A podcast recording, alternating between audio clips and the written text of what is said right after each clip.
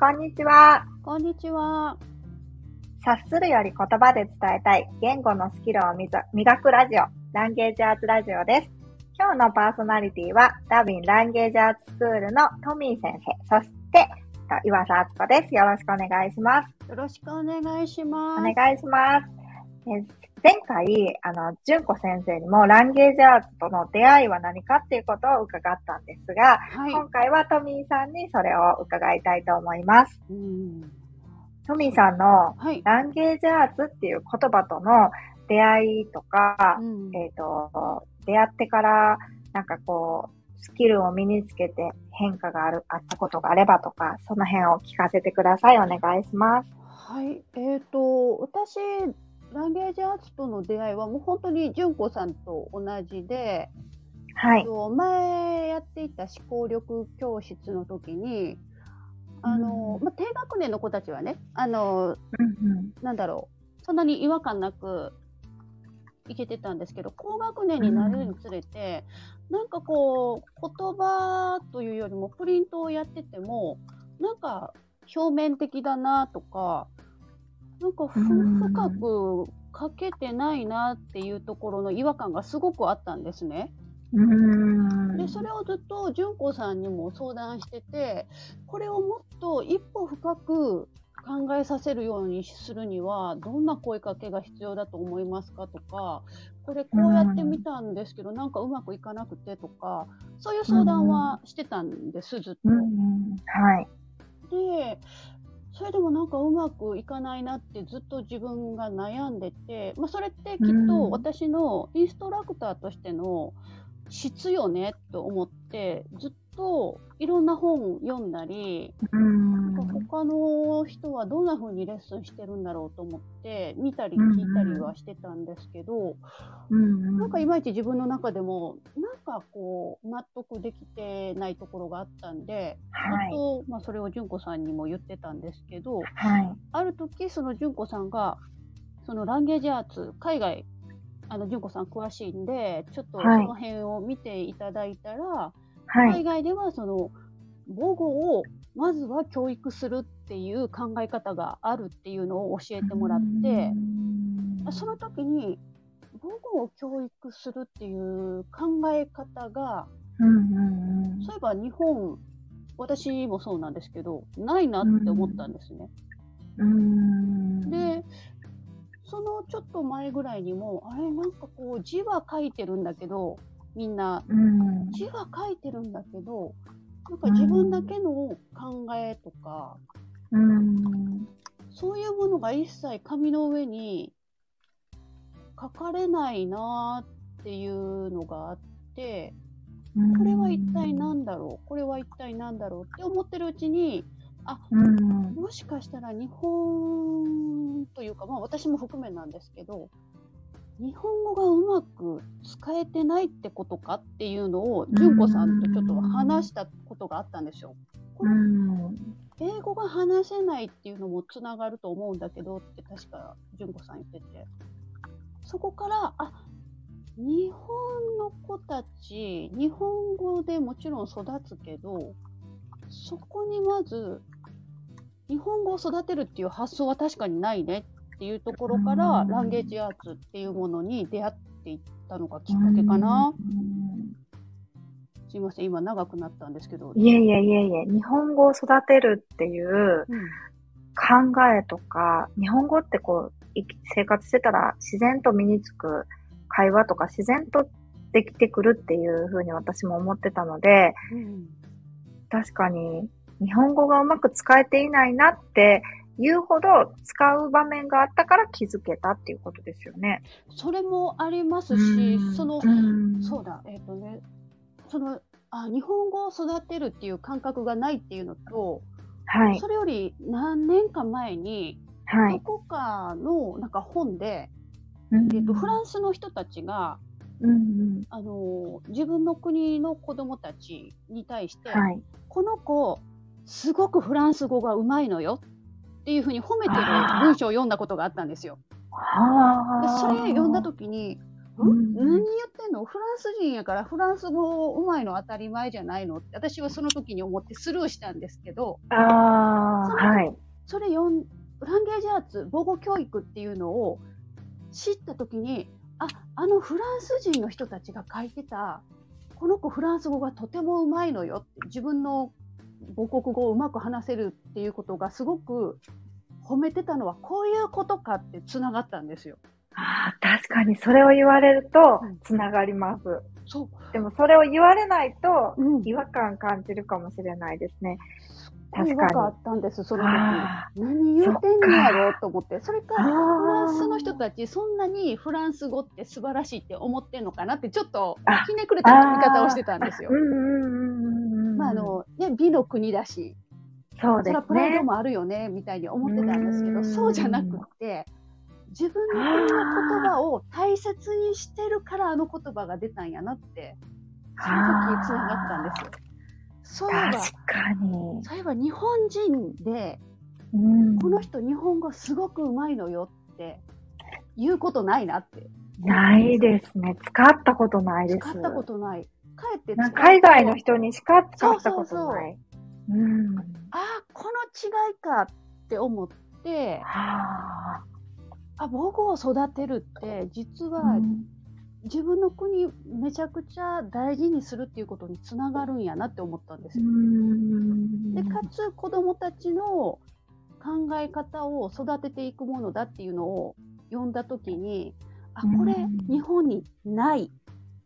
ないよって気づいたんです。えそれは何年ぐらいの話なんですか？もうね、今日、あつこさんに今日その話聞きますって言われてからメールを探ってたんですよ。はい、5, 年はいはい、5年ぐらい前にそういう話を純子さんとやってました。あ、そうなんですね。2017年あたりからその話をしてて、そっか、うん。今に至るんですね。そうです。2017年、あの、ランゲージアーツっていう言葉を、はい、三森ゆりか先生が文科省でこう、お話しされたのが、確か2000、なんか2003年ぐらいの議事録に出てきてたんですけど、うんはい、そこからずっと入ってきてない母語教育って不思議ですよね。ずっと入ってきてないし、未だに広がっちゃいないっていうところですよね。うん。そう、三森さんの本があるのを知ったのも、はい、とそのあたりで、で、どうやったら子供たちが、うんうん、あの何か聞いても何か読んでも、うんうん。ふって深いところに入っていく方法って何かないかなと思って調べたりはしてたんですけど、はい、なかなか私もそこに行きつけなくて。うんあれは何やろゆっくり話すゆっくり話し合うっていう時間がないからなのかなとか。ああの海外の人たちのようによく話し合うという文化がないからなのか。じゃあそれをその時間を設けたらうまくいくのかなとか考えてちょっと東京の方に勉強しに行ったりどうやったらそんな風になるんだろうって考えながら来たんですけども、でもまあ今ははっきり分かるのは母語教育っていうのがないっていうことが一つだなってはっきり分かりましたね。私の中で。ああ確かにそうですね。うん。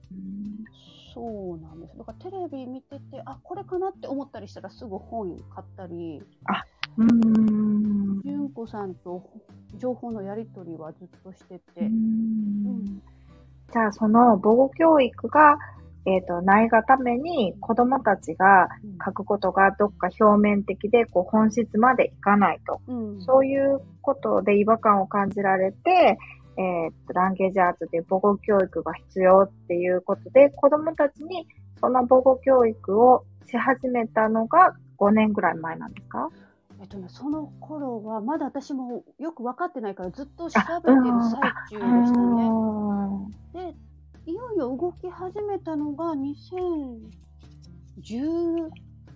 年とかその辺、ね、そうなんですね。うん、じゃあ本当にコロナの前とかぐらいですよね。コロナとともにぐらい？サンモリさんのデータ、データというか、その知ったりしたのが、あ、あれ？ちょっと待って。うん、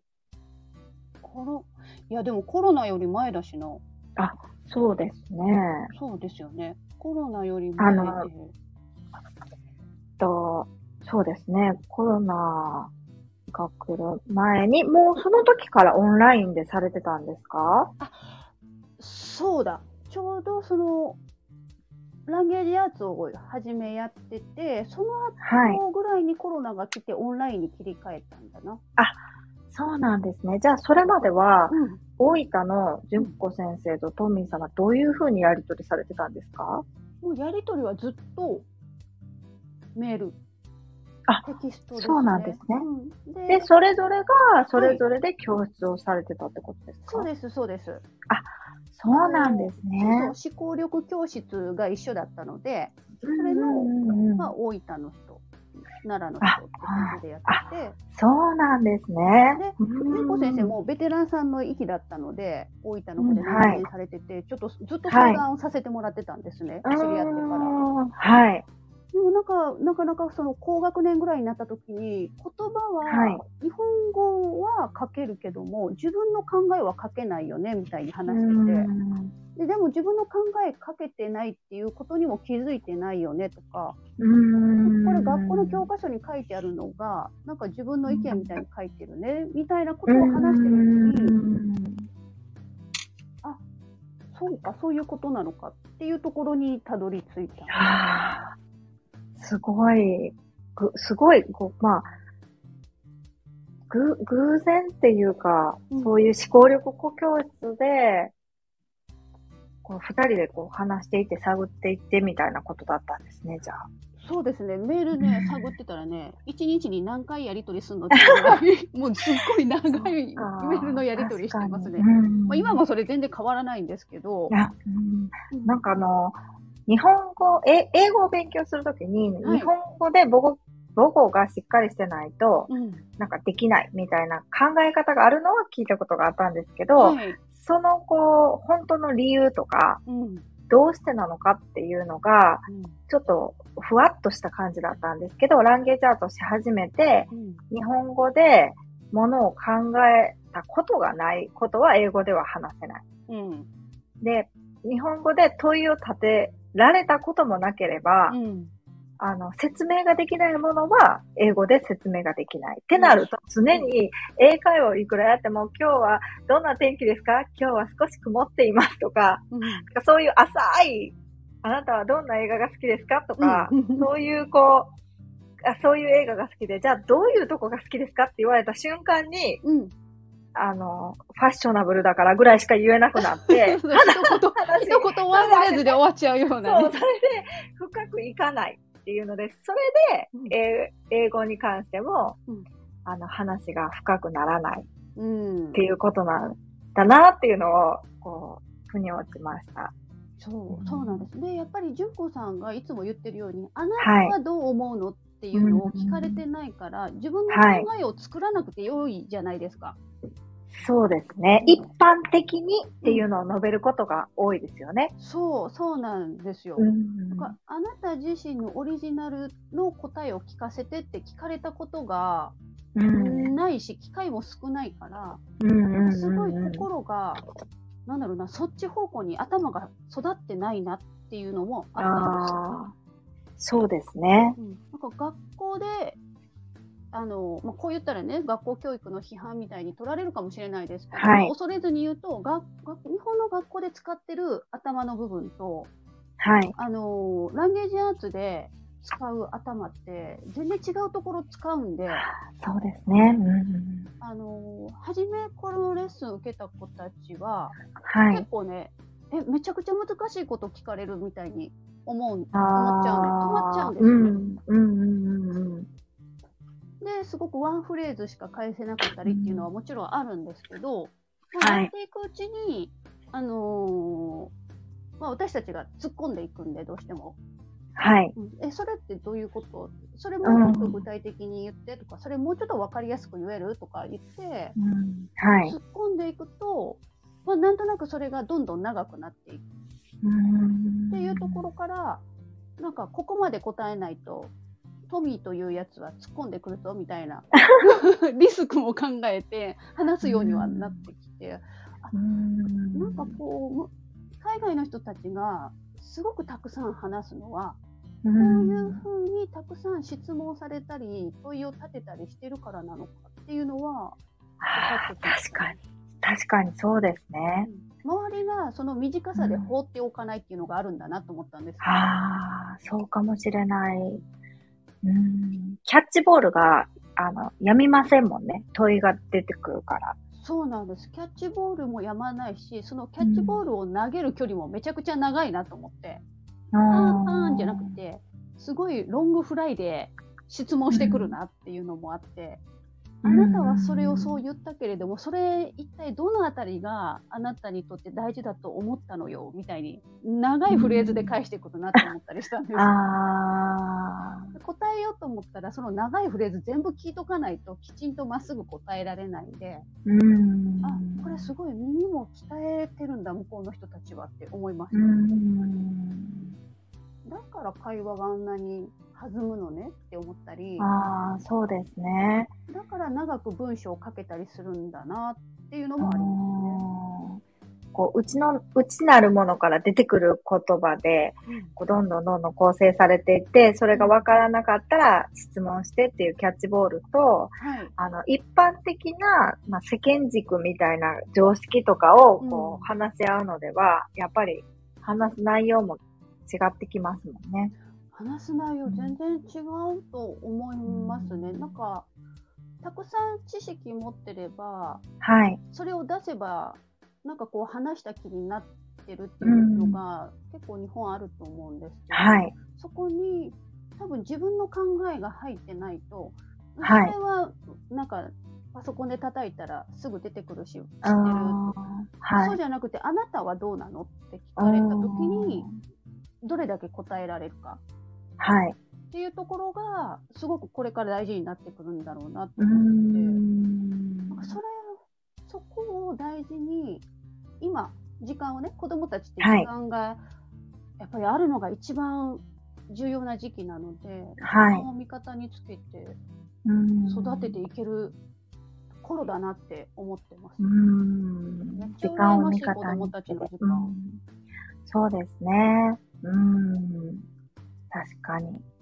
トミーさんは、うん、あと、ランゲージアーツっていう存在があるっていうことがわ分かりになって、子供たちにも、えっと、そうやって母語っていう、母語を鍛えないと、自分の考えっていうのが出てこなくて、うん、えっと、母語、例えば、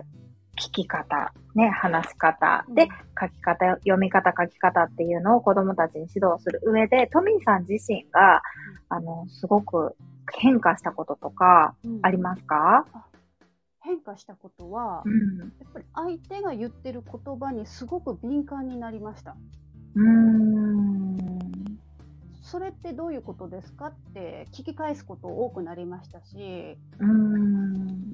まあ、黙って聞いてる時でも、え、それはどういうことなんだろう？っていうふうに自分自身がその言葉をキャッチして、一人で考え始めたりとか、うん、なんかそういう変化はありましたし、うん、あとはその皆さんの前で話すのが、あの、なんだろうな、気負わなくなった。ちゃんと話さなきゃとか、うまく話せないから、もう話すのやめようっていうのがなくなって、へ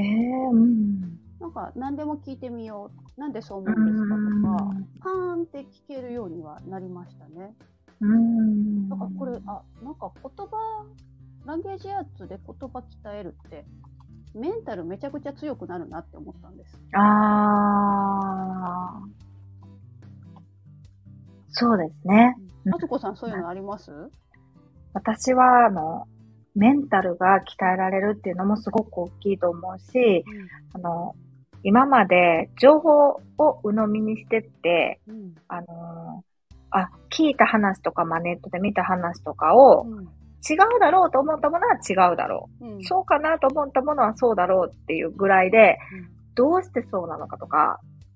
あの、深くそれを自分の言葉になるほど考えるっていう行動はあんまりしてなかったなと思って。うんうんうんうん。そこがすごく変わりました。うん、それ今、あつこさん、言語化できてるのもすごいですよね。そうね、もう、あの、いくつか疑問に思ったことを、やっぱりその、ランゲージアーツを勉強してる人同士で、私なんかその、聞くっていう字って、なんかこう、こう、聞くって漢字が2つあるじゃないとか言って、こう一人がね、あの、こう、難しい方の聞くと、まあ、門に耳と、なんか、聞き方ってどれだけ種類があるんだろうって考えたんだけど、みたいな感じで話すようになって、はい、だから今までは、あの、例えば主婦業でちょっと疲れた話とかね、うんうん、あの、こう、トラブル的な話とかをすることが多かったんですけど、うん、割となんか深く考える会話にカラッと切り替わった気がします。うん。うん、それ、いいですよね。そういう仲間がいるって。うん、そうなんです。例えばなんか、うん日本、子育て、ママたちだとしたら、あの、日本人は迷惑をかけたらダメって言って育てる。うん、じゃあでもインド人は違って迷惑をかけるものって言って育つ、ってなった時に、今までだったら、ええー、そうなんだ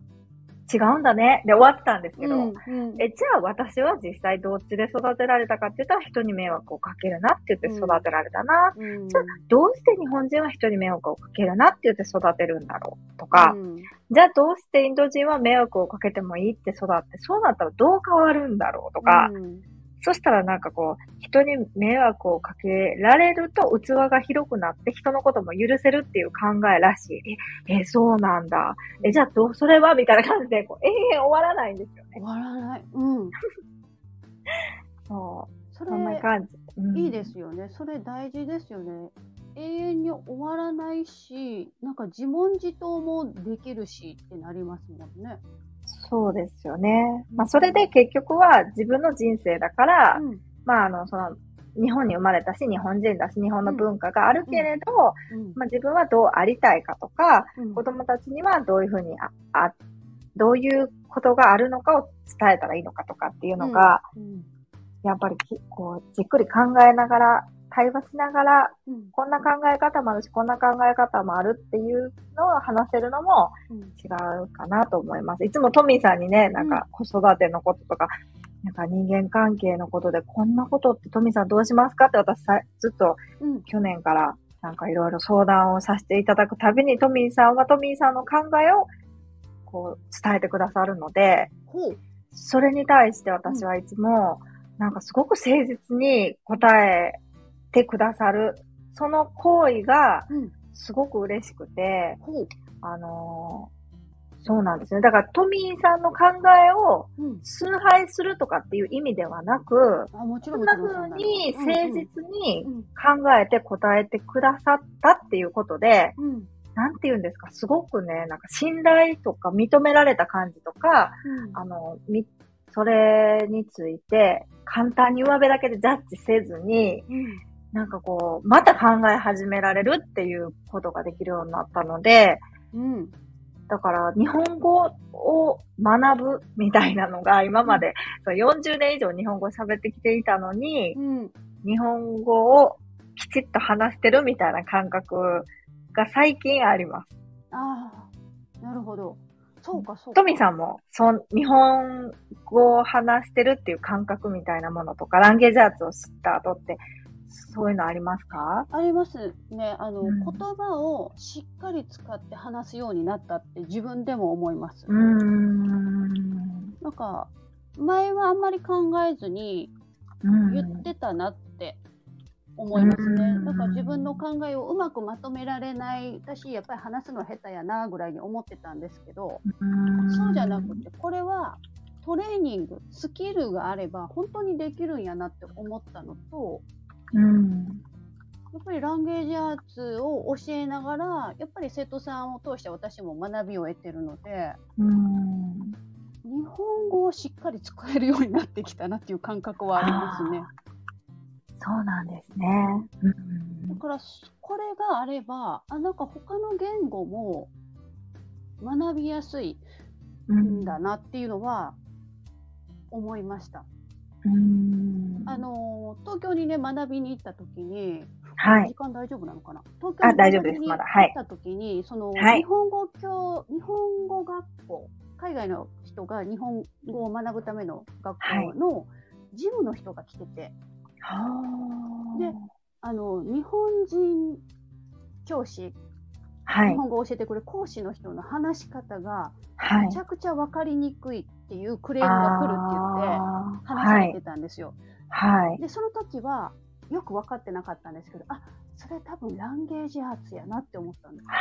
す。そうですね。すっごい分かりにくい話し方をするから、うん、はい。はい、しんどいっていうクレームが事務局には来ますああ、そうなんですね。そこはきっと、それ多分あの、ランゲージアーツというものを、で育ってきた人たちのクレームなのかなって思って。そうですね。うん、まあ、だからルールがあの、日本だけちょっと違うっていうことですもんね。言葉を使う上での。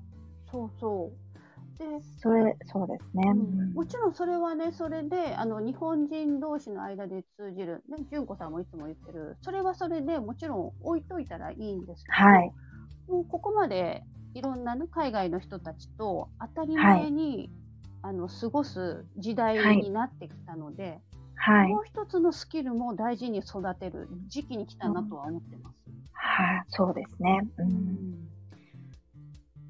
じゃあ、あの、トミーさん、この、えっ、ー、と、ポッドキャストを聞いてくださってる方って、ランゲージアーツについて今まで、はい、えっ、ー、と、最初からね、スキルがあればエができるとか、アップデートより初期設定をとか、まあ、いろいろ意見を言うことは人を傷つけることなのかっていうことを、まあ、学びながら、えっと、先月、えー、先週は、えー、純子さんの話と今回はトミーさんの話だったんですけど、はい、これを聞いている方に、うん、ランゲージアーツを勉強する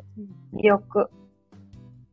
いっぱいありすぎるんですけど、はい、何かあるとしたら、うん、なんか伝えたいことってありますか？伝えたいことか。いっぱいあるけど、その中で一つは、えっ、ー、と、言葉を鍛えると、はい。自分、自分とつながるなっていう、ね。だから自分の考えが出てくるっていうことは、私自分とつながってるからだなと思ってて。うん。あのー、そうだな。そうそう、私の悩みの一つに、子供たちがなかなか自分の考えを、やっぱり書けなかったり、出せなかったりするのは、自分とつながれてないんだなって思ってて。自分と、自分が何考えてるかわからない、自分とつながることができていない、その息苦しさがあるんじゃないかなと思って、なので、ランゲージアーツをすることで、そこが強くパイプがつながると思ってます。はあ。パイプがつながる。うん、はい。ありがとうございます。はい。うんうんうん今日はあのトミーさんのお話を聞かせていただきましたが、たくさん質問があると思いますので、もし質問のある方は、あのね、あの、メッセージとかでいただけたらと思います。今日はありがとうございました。ありがとうございました。ありがとうございます。